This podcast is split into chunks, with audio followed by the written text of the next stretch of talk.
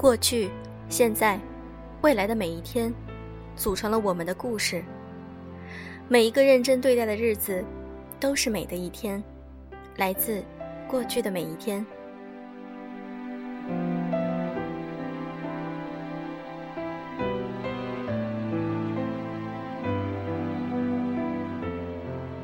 用声音触碰心灵，各位好，欢迎大家收听优质女纸必修课，我是小飞鱼。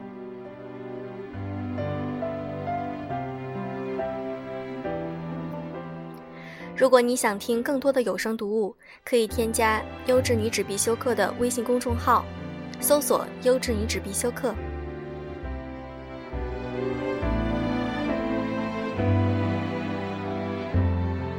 明天就是情人节了。祝所有的小伙伴们情人节快乐，和你们爱的人一起共度幸福美好的生活。今天想和大家分享一篇很温暖的小故事。所有的相见恨晚，都是恰逢其时。来自严希瑶。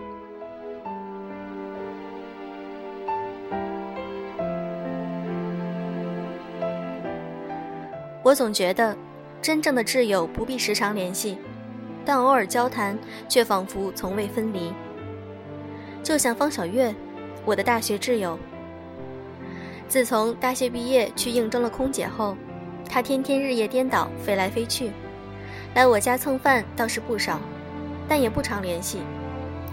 打电话基本都省去“喂，你好，再见”这样的敬语，也不瞎扯白话。说话不带飞心唾沫、转弯抹角。连男朋友大半夜出门没买着套，都是敞开说。可今天晚上的方小月在电话里很奇怪，一会儿说小 S 和黄子佼世纪和解了，一会儿又说他楼上新养了一条狗很吵，隔壁还搬来了新邻居，七大姑八大姨断断续续扯了半小时。我撕了脸上的面膜坐起来问方小月：“你说吧，你要多少钱？什么银行？”把卡号发给我。电话那头突然急了：“张美丽，你个神经病！我要是找你借钱，早说了。”我连忙逼问：“那你说吧，到底什么事儿？”方小月支支吾吾半天，还是没下文。我一边用纸巾擦手，一边用下巴夹着电话：“小月，你不说话，我挂了啊！刚敷完的面膜，我去洗把手。别挂。”陶然要结婚了，方小月瞬间脱口而出：“哦，结婚啊！”虽然愣了一下，但也很快反应过来。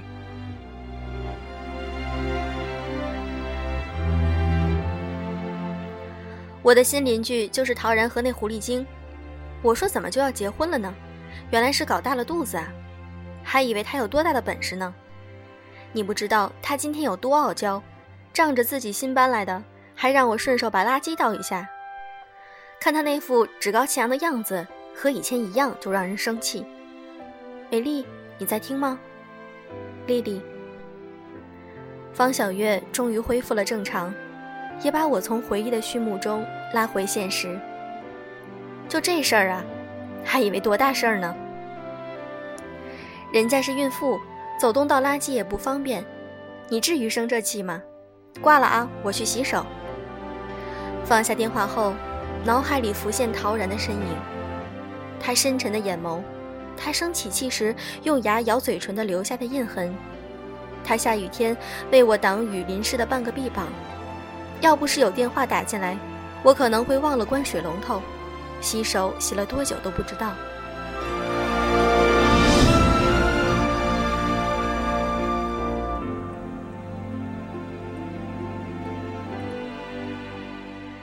小月说的陶然是我的初恋男友。后来我再想起这个少年，几乎已经不太容易记得他的脸，甚至忘了他额头上的疤是在左边还是右边。但我记得，他给过我纯粹的喜悦和残忍。那些狂喜，像夏夜清风朗月里的北极星，在所有物是人非的景色里熠熠发光。然而，那些残忍又是那么浑然天成又兀自不觉的事，穿透这么多年的记忆刺得我发痛。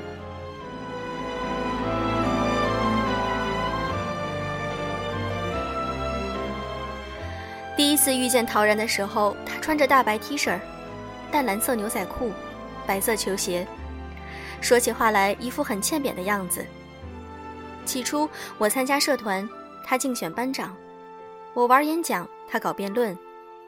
那时候的我们大概谁也没有想到，有朝一日会见证彼此最青涩的时光，牵扯彼此整个青春。直到多年以后，回忆起来依然觉得好笑。他为了跟舍友赌二十块钱来追我，不惜代价在班群里给我贴“陶然媳妇”的标签。真正开始熟识之后，第一次发现，原来这个世界上还存在着另外一个自己，有相同的想法和喜好，互说衷肠，相见恨晚。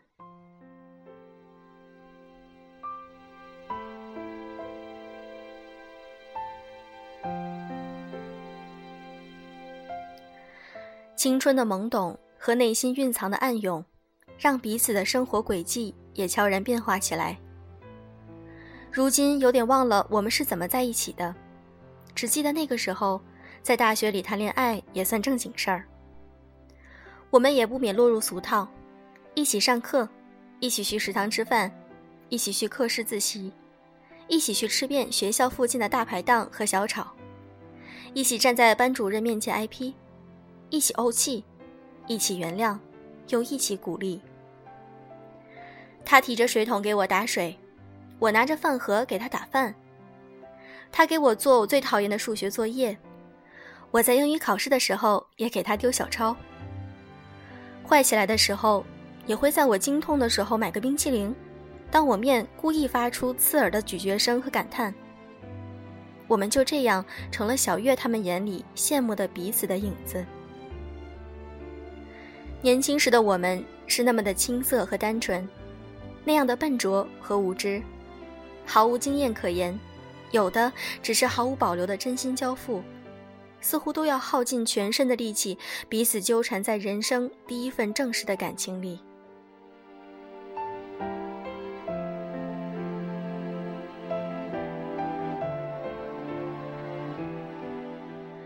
大学就是这样理直气壮地张扬着、浅薄着，直到我们毕业。毕业后，我们租了一个一房一厅的小房子，一个月五百块钱房租倒是不贵，可只有一张一米二的床，没有其他家具，别的都要自己张罗。那段日子虽然过得简单清贫，但也幸福。我先找到的工作，陶然说想要想清楚了再决定工作还是创业，我支持他。很天真的想象着自己能多赚点钱，哪怕不能留给他创业，起码也可以满足温饱。刚工作的时候，陶然总来公交站牌接我下班。夏天的傍晚，经常滂沱大雨，陶然举着伞，一辆车一辆车的在站牌底下张望，一瞄到我的影子，立马凑上前来，然后把伞倾斜在我这一边。我执拗地移过去，他又霸气地移过来，推推拉拉，还是露出半个湿透的肩膀。在昏黄的灯光下，彼此搀扶着往出租屋里走去。那个时候，我们的眼睛是那么晶莹剔透，透明到眼睛里闪烁的只有对方的倒影。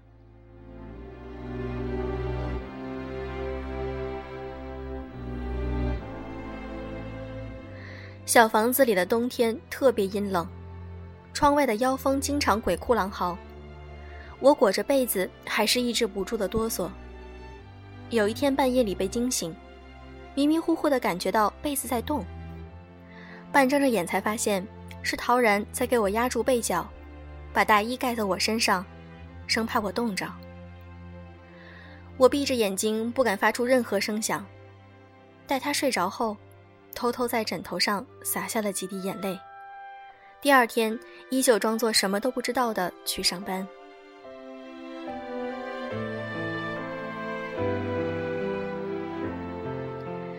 其实晚上睡觉的时候，狭小的空间里翻个身都很困难。我总希望能给陶然多腾点地方，经常挤到床沿边差点掉下来。他也总往里边挤，想给我多腾点地方。一米二的床中间愣是空出好大一块地儿，然后伴着均匀的鼾声进入梦乡。第二天早上醒来，都直喊浑身腰酸背疼，但我们俩的眼里只有幸福。小出租屋里不光冬天冷，夏天也很热。停电的时候，会有很多饥渴的蚊子俯冲而来，我们经常给对方身上拍蚊子。等来电的时候，都会忍不住取笑对方身上数不尽的蚊子包。和很多女生一样，看完恐怖片以后，我也不敢独自起来上厕所，总是把陶然摇醒，然后等他睁开惺忪的睡眼，陪着我去上厕所。完了，继续倒在床上昏睡到天明。渐渐的，我学会了做饭。小月有时候也会过来蹭饭，每次看着他们俩都在我身边。感觉无比踏实，想着要是能衣食无忧，能和心爱的人在一起，能有小月这样的朋友，就算是老天爷对我的恩赐，已经很满足了。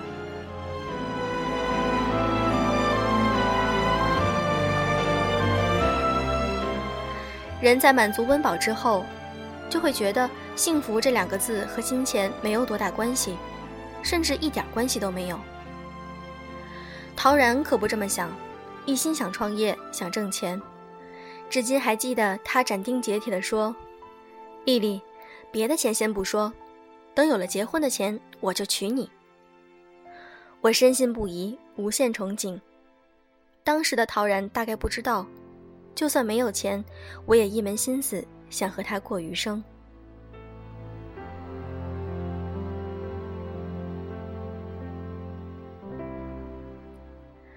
接下来的日子，陶然开始工作，不停的跳槽换高薪工作，也难得有空在家里吃饭。不管他加班到多晚，我都会等他回来。他经常出差，也总不忘给我带个小礼物，有的时候是一本书，有的时候是一个钥匙扣。只是我们的对话与日渐少，颠沛流离已是够累，连说话都变得无力。或许又是彼此都太熟悉，很多话说着说着就没有了说的必要了。那段时间，方小月总埋怨我的世界太简单、太小了，小到几乎全部被爱情霸占。他们做空姐，成天讨论的是新款衣服，而我的世界只有陶然。方小月还埋怨说，陶然是个粗枝大叶的人，很自私的工作。也总是不注意细节，但是我心里知道，其实他并不是。以前吃花生，他总是把花生壳剥完，把花生仁上的红皮儿在掌心里碾碎了，再把花生仁递到我掌心。每一次吃鱼，他都是把刺儿全挑了，再加到我碗里。每一次不舒服的时候，他总会烧好热水，然后从这个杯倒向那个杯，直到水凉了一半儿。自己试过水温才递给我。你看，如此细心，你怎么能说他是个大老粗？这就是女人，明明自己也察觉一切都不对劲，却还是总为对方找借口。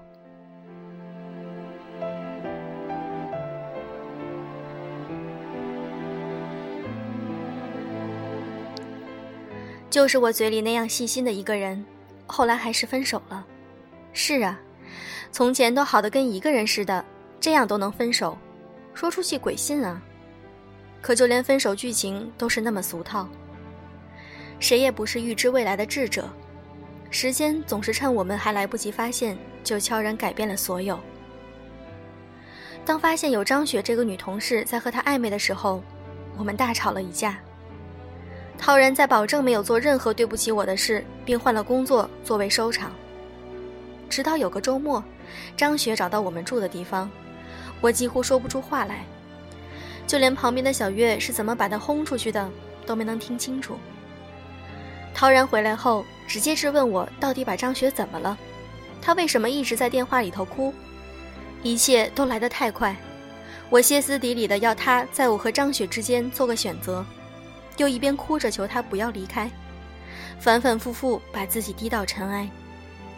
陶然手机又响了。张雪也在哭哭啼啼。突如其来的喧嚣让这个出租房变得和眼前的陶然一样冷漠。我几乎不认识身前这个爱了多年的男人。没等他挂完电话，便夺门而出。穿着拖鞋来到我们以前经常去的天吧。天吧是这座城市最高的天台，会有很多小情侣来这谈恋爱。站在窗前，高空的阳光在深深浅浅的云层里晕染开来，一群白鸟在低处的屋顶和树荫上空盘旋迂回。天吧里放起了自由乐队的《爱像是昨天》，伴着音乐想起以前，陶然就站在同样的位置，说要永远和我在一起。一瞬间，恍如隔世。擦干眼泪，如果从这跳下去，那么所有的美好应该也能停住在此刻吧。人类痛苦的根源，大概是希望一切经历过的美好都能够永恒。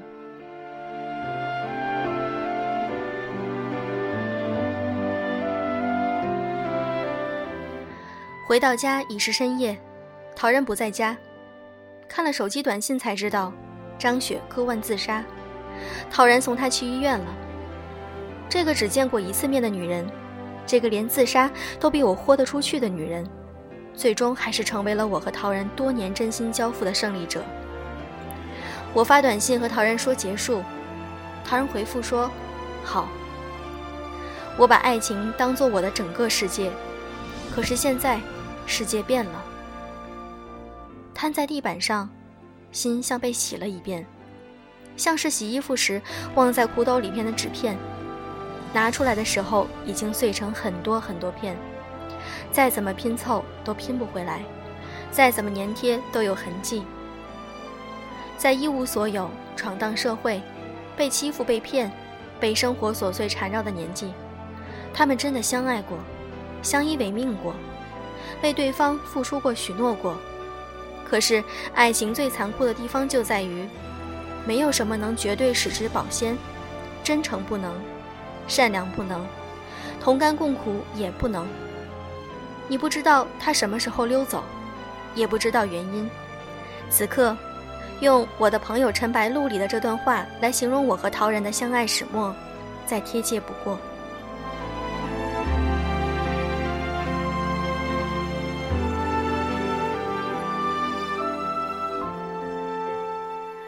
陶然当天晚上没有回来，第二天我辞去了工作，搬了家，切断与过去所有的关联。自此，他再也没有出现在我的好友名单里，只有每次点开 QQ 查找，才会从好友推荐里跳出来。刚和他分开时，我的人生按下了暂停键，只留下没有了灵魂的躯体。那段时间，每天睡到自然醒。穿着睡衣，顶着一头乱糟糟的头发追电影、刷微博、看网页的闲赋，日子过得很枯燥，但还算凑合。直到有个叫安娜的猎头给我打了几十通电话，他在那头用沙哑的声音要我去面试。最后我说：“好的，那我过来。”明天是什么样子，其实我并不清楚，但我很清楚的记得。在安娜那张铺满了文件和订书机的桌子上，我签了合同。此后，拼了命的让自己忙起来，加班、学习、培训，偶尔也会累到精疲力尽。可慢慢的，生活逐渐有了自己的轨道。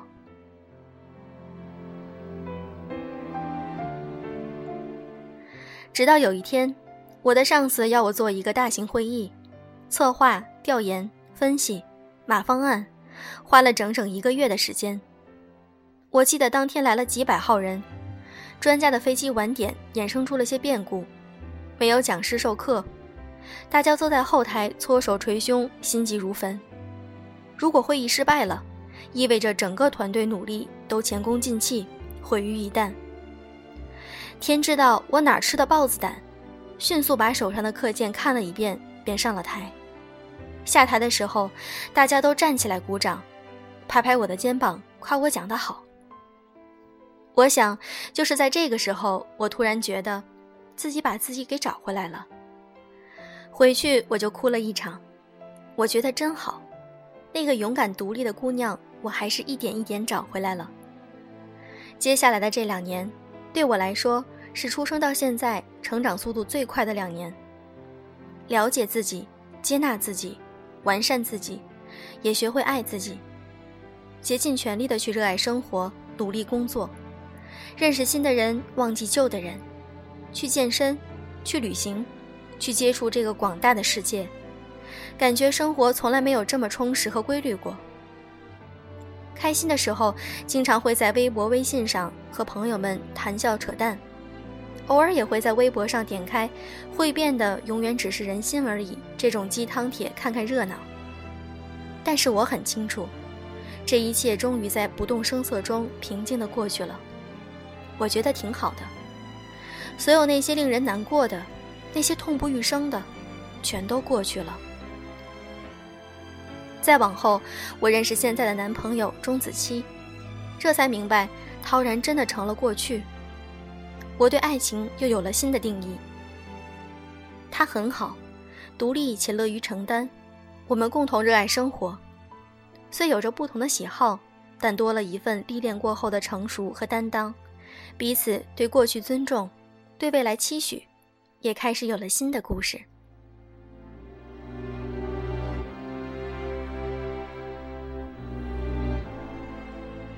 所有的一切又是那么相见恨晚，却又恰逢其时。分手后再次和陶然见面，是在方小月的家门口，大家相视一笑。人生的历练已经教会了彼此放下和宽容。现在回过头来想想，彼时都太年轻，毫无经验，又爱得太用力。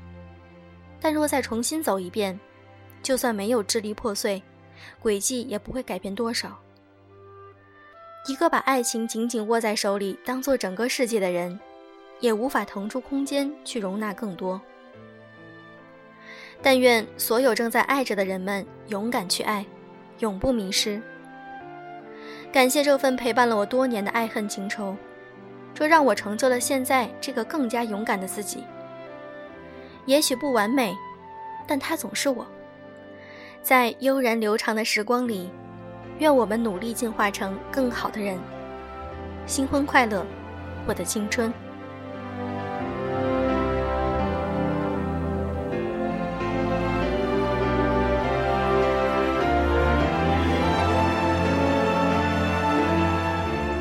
今天的节目就是这样。如果想听更多的有声读物，可以添加“优质女子必修课”，也就是我们的公众微信号。也可以加入我们的微博“优质浴室必修课”。再次祝大家明天情人节快乐！